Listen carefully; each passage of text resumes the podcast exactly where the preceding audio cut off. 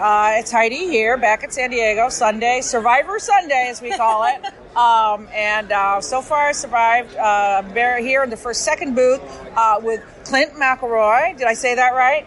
Absolutely, Yeah, uh, Heidi McDonald. Ah, wow! I'm Did really, right? I'm being, s- I'm being, I'm at the learning tree here. I'll tell you that. and uh, with Carey Pietsch. Hello. Uh, hi. Uh, and these are two of the folks behind uh, what probably will be the biggest graphic novel of the year, uh, the Adventure Zone. Here, there be Gerblins. And um, if you're in the direct sales market, you might not have heard of this book. But if you're outside of it, you probably know this book is huge. It's been, it was number one on Amazon today. It was uh, announced, not number one in graphic novels, number one.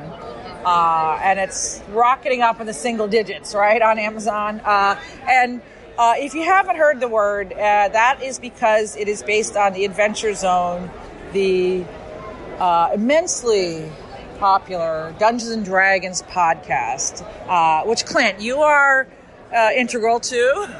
yeah, what in the making the family and the graphic novel? yes, both Right. of those. Yeah. Uh, yeah. We've been doing the podcast for about three and a half, four years, uh, and and so it's it, it. People have really seemed to embrace it. So I've been a lifelong comic book fan, and unfortunately for my kids, I've foisted on them as well. Um, Not just a fan, but a writer also. Yeah, I wrote. Uh, Oh. Well, I am the uh, the person who wrote the adaptation of Three Ninjas Kick Back, the comic book adaptation. Oh, that's right. Classic movie that 17 people saw. That's right. Yes. so, uh, yeah, I, I got you know I got a pretty good resume. a distinguished lineage, Yeah. yes, as you would say. Um, so, so I mean, uh, you do the podcast with your two sons and uh, oh, three sons. I'm sorry. It oh, is it three? Oh, yes. Uh, well, I was going to say, did you, you know, so when you say you created the family as well, I mean, were you saying I must create a family that has, you know, three adventuring sons? You know, was that your goal? Or? Uh, the actual, honest and truly, the only thing I brought to their growing up was uh, comedy, and, and I always encouraged it. Always, I, I raised them on the classics, you know, Marx Brothers and and Harold Lloyd and Monty Python, and so. You know, I was sort of like Doc Savage's dad. You know, raising up in uh, to be to be comedy superheroes. Um, so it, yeah, we always encourage creativity. They're always very involved in theater and music and all kinds of writing, creative endeavors. So uh, they owe everything to me. Everything. Right. So, uh, so, but the graphic novel is out now. Uh, written by Clint, Griffin, Justin, and Travis, uh, and with our art by Carey. Uh, so, Carey, are you? Do you play D and D? I do. All right. Uh, I'm in a D&D, a campaign, a campaign that started out in D&D 5th edition and then shifted into Dungeon World when the crew I was playing with found ourselves completely incapable of murdering anything. so we needed to shift to a format that was a little more conducive to straight up role play. Um, I'm also in a Monsterhearts campaign, which is uh, a system that's kind of there to generate teen supernatural drama. So if you like Supernatural or Teen Wolf, that is absolutely the game for you. But it's actually the Adventure Zone podcast that get, got me to give tabletop games a try. I had played them in high school and had some kind of negative, like crummy gatekeeping experience and never really felt welcome. But um, after listening to the McElroys take such joy in playing together with each other and such trust and care in crafting this gorgeous story, um, it really made me see uh, what a magical thing Right. it is to get to tell a collaborative story and made me want to give it a shot as Right. well. There is something very magical about Yeah. it. I come from a family of LARPers. Oh, good. I've mentioned this on the podcast a few times, but I I, mean. But hardcore LARPers. I mean, like they have an 80 acre land in Maine where Wow. they've built a village and they have a whole weapons. Yeah. So anyway, I get it. That's my short. This is not about me. It's about you. Okay. Af- uh, after class, let's talk about your LARP character Yes, because yes. I do need to know Yes, everything. I will show you some LARPing photos of, from the village and on our events, and uh, you know, it's quite something. But uh, so, I mean, when did you first play D and D? Like, did your sons get you into it? No, you got your sons Oh, at the comics. We really didn't play. Well, I mean, we had not played. The, they had done the uh, podcast, My Brother, My Brother, and Me, for a number of years. Right. And then uh, my daughter-in-law, Sydnee, Dr. Sid- Doctor, I was required, Dr. Sydnee McElroy, uh, Justin's wife, was going to have a baby, so he needed a couple of weeks off for, for paternity leave. So he said, we got to do some fill-in episodes of My Brother, My Brother, and Me. People suggested that we play Dungeons and Dragons with you, Dad, and record that. So we said, yeah, what the hell? But I, despite a lifetime of geekdom, I had never, I had never played. The boys really hadn't played. I think Griffin had played once, maybe Travis had played once, but we really weren't, as we proved in our gameplay, really didn't know what the hell we were doing. Um, but yeah, that was really, I think, honestly, legitimately, the first time that the four of us actually played it. Definitely was for me. Right, right. So, uh, uh, do you you also dungeon master? Do you are you a game maker? I have actually, and in the, uh, you know, we did uh, three years of uh, Balance Arc, 69 episodes of Balance Arc. and Griffin was the DM. And so we knew we wanted to do some shorter, kind of experimental arcs while we tried to decide what we're going to do with the second season, as we called it. And so I smartly followed Griffin, which you know made me a, much a, a very much a pariah. But I did a uh, I did a superhero slash um, spy Slash uh, thriller, slash- slash American slash- history drama. Slash it was, yeah, uh, called Commitment, and uh, yeah, I did the I did I got to DM the four episodes of that, and it was a great learning experience. We had another mini arc that Travis did called Dust, which was a supernatural western slash mystery slash God knows what. So we've all taken turns DMing, and then we're back to the second season, which is called Amnesty, which is set in contemporary times, and uh, it's kind of a monster hunter uh, story that we're, we're really excited about. Right, right. What do you think it is that uh, has made it so popular? I mean, it's really insanely popular. You know, I- I, it's just Well, I think the fact that it's uh, there's so much energy to it. Um, oh yes, there is. Griffin has put so much work into creating this wonderful story with these intricate plots and things weaving in and out, and yet the, Justin and Travis and I have screwed him up at every possible step. He, and he, he doesn't know what's coming up.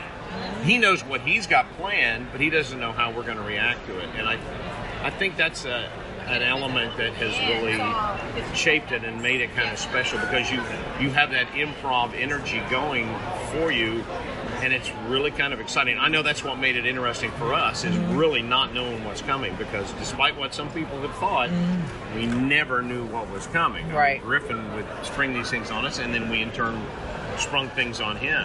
Um, Right. And it's a completely different story, I think, than like from Arms Outstretched Yeah. and, and many Yeah. other things where the story just eh, veered that way. I think that that has been very compelling, and and I will go back to the fact that Griffin's story just was so deep and so rich, and ended up with so much emotion and heart.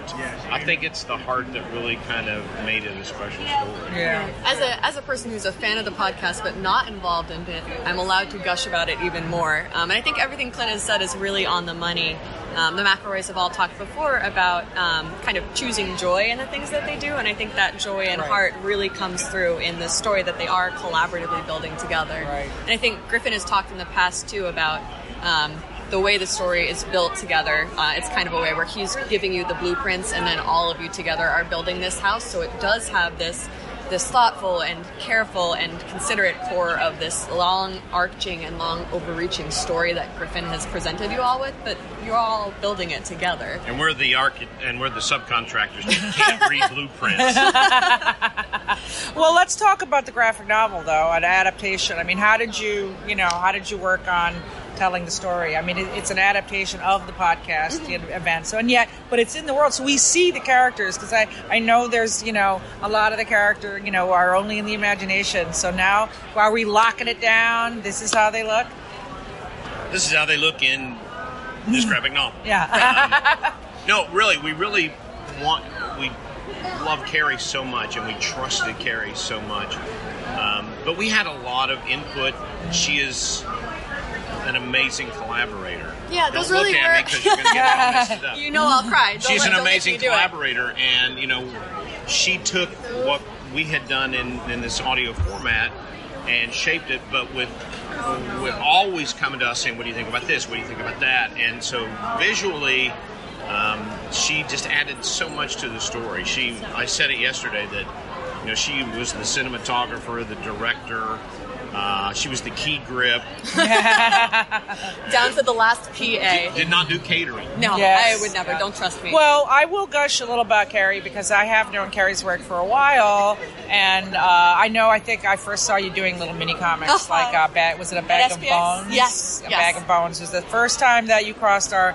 Uh, with a beautiful story about uh, a dog and uh, oh yeah, pet. that was a collaboration too with um, Yeah. Chris. Yeah. Yeah, but uh, yeah, no, your work has kind of been, I, I'd say, known in the SPX world, uh, indie comics. I mean, how did you get associated? How did you get uh, brought on to this family? This family. Uh, You joined this. yes, Holly. How did you? Yes, become the the un, you know, the the tenth McElroy.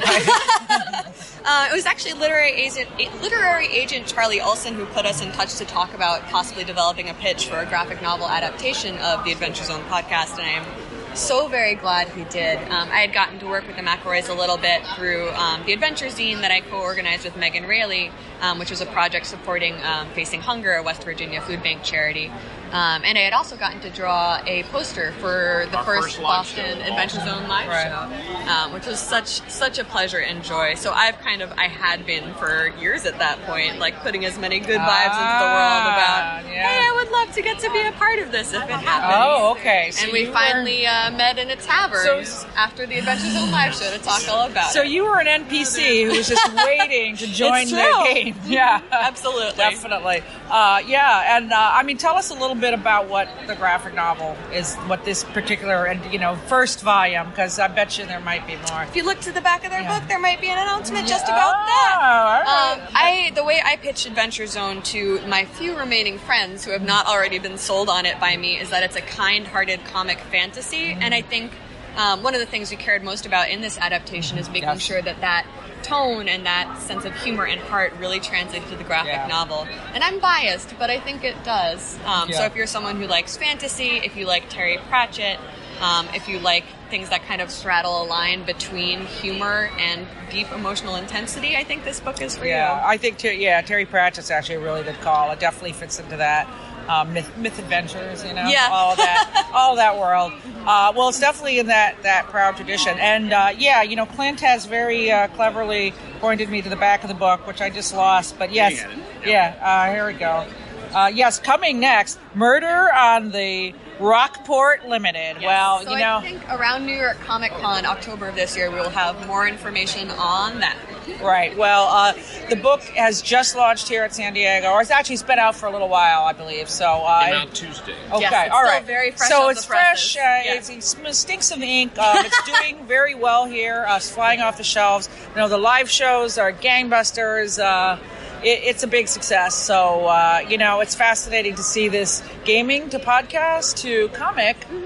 It's a great uh, transition. So, oh, well, thank you so much. Thank you, Oh, Heidi. thank you, that was a real pleasure. yeah, absolutely. And good luck with all these murders and, uh, you know, It's bad brutal. adventures. it's, it's just a blood fest.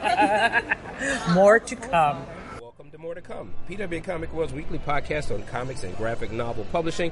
I'm Calvin Reid, senior news editor of Publishers Weekly and co-editor of PW Comics World. Check us out online at publishersweekly.com slash comics. Okay, we're back in the San Diego Convention Center at the San Diego Comic Con International, and we're at the DC booth, and I have the great pleasure to be here with Scott Snyder. Uh, I mean, obviously, he's written for so many uh, of the great heroes in the DC universe. He's written for Batman, American Vampire was an indie piece he did really for Vertigo, created her own series for Vertigo, but obviously, uh, you name it, he's done it. I think we talked once before about All Star Batman.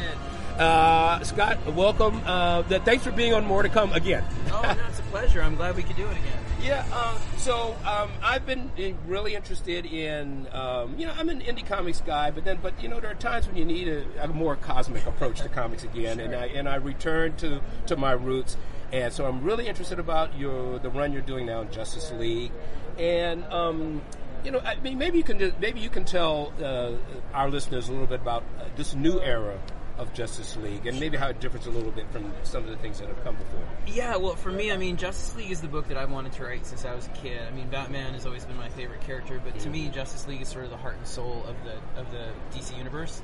Um, and you know, for people who, who haven't picked it up before, it, it features all the sort of uh, uh, the big seven heroes, the big eight heroes. You know, Superman, Batman, Wonder Woman, Aquaman, Flash, Green Lantern, and we have Hawk Girl and Martian Manhunter on the team too. Mm-hmm.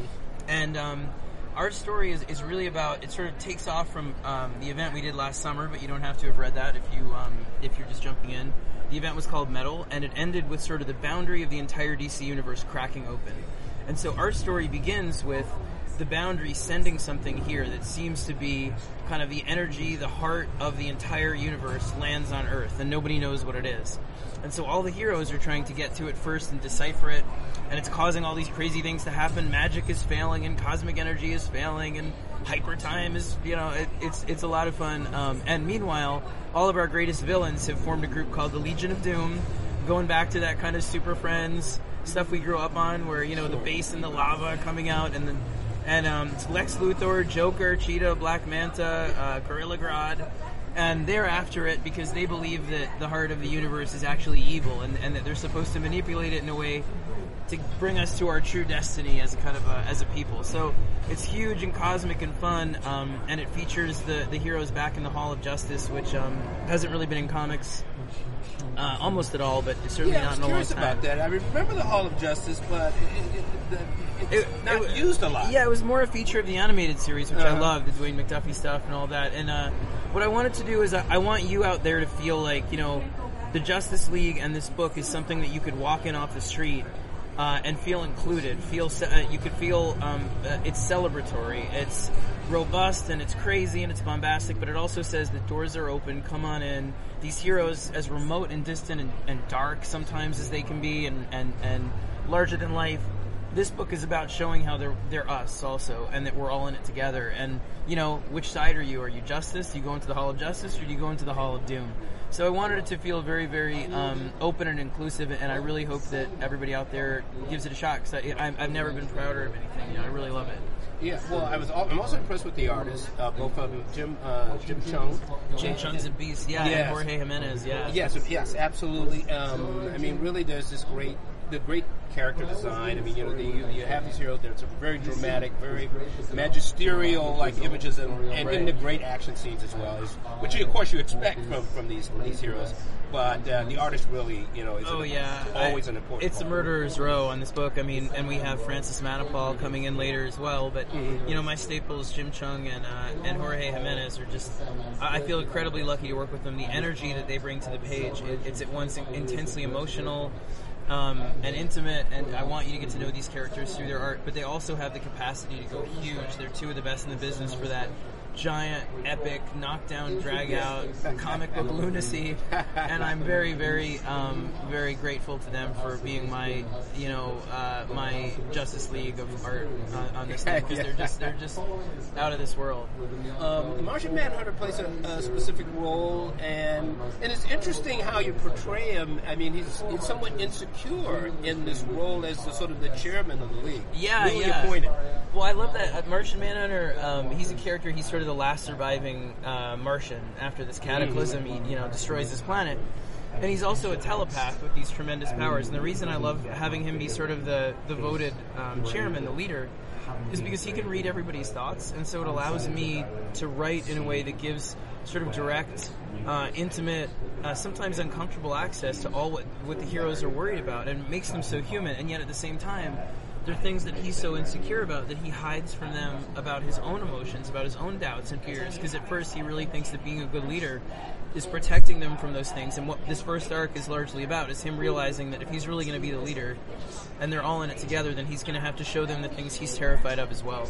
So yeah, I love writing him. He's, he's a blast. And he's also like a shape shifting Superman Yes. powered, crazy, you know, crazy powerful alien. So on top of all the great emotional stuff, he's just uh, intensely fun to sort of write scenes for where he morphs into an extinct space dragon Yes, that was, or whatever. and and that's blows a up brilliant image. Yeah, Thank you. Yeah. Um, well, now there's also other additions. You you mentioned a whole. I mean, it's a really broad cast of characters in this. So the the the, the, the Green Lantern Corps Yeah. show up too, in particular John Stewart, and of course Lex Luthor. Lex Luthor is back to being evil. Yes. I love it. He's, I, I love it. He because I want to make you know he makes a pretty cogent argument in my opinion. I mean, justice to me is imposing upon ourselves and the world around us a better standard than what actually exists. You know, we don't punish wrong and reward white right, which is what justice does. um, naturally. Those things don't happen in the natural world, but we say we can be better than that in our biology and, and the sort of laws of physics, and we reach beyond it. And Lex Luthor is like, no, no, no, biology is destiny. Doom meant fate in its original sort of iteration as a it, linguistically, and he believes that we should embrace our predatory, uh, subjectively uh, inward-looking, selfish nature, and that that's we would find all of this last two thousand years of civilization has been uh, a complete derailment of what our true potential. so it's it's a lot of fun in that regard, and some of the characters I get to bring in, we just announced also we're, doing a Batman Who Laughs series. Uh-huh. Oh yes. And uh, it, this is also part of the same uh, conversation for Justice League. So at the same summer event, Metal, the breakout character, was a, a combination of. Uh, well, in that event, basically, Batman has to face his worst fears, his worst nightmarish versions of himself, plucked here from another dimension. So, comic book insanity again.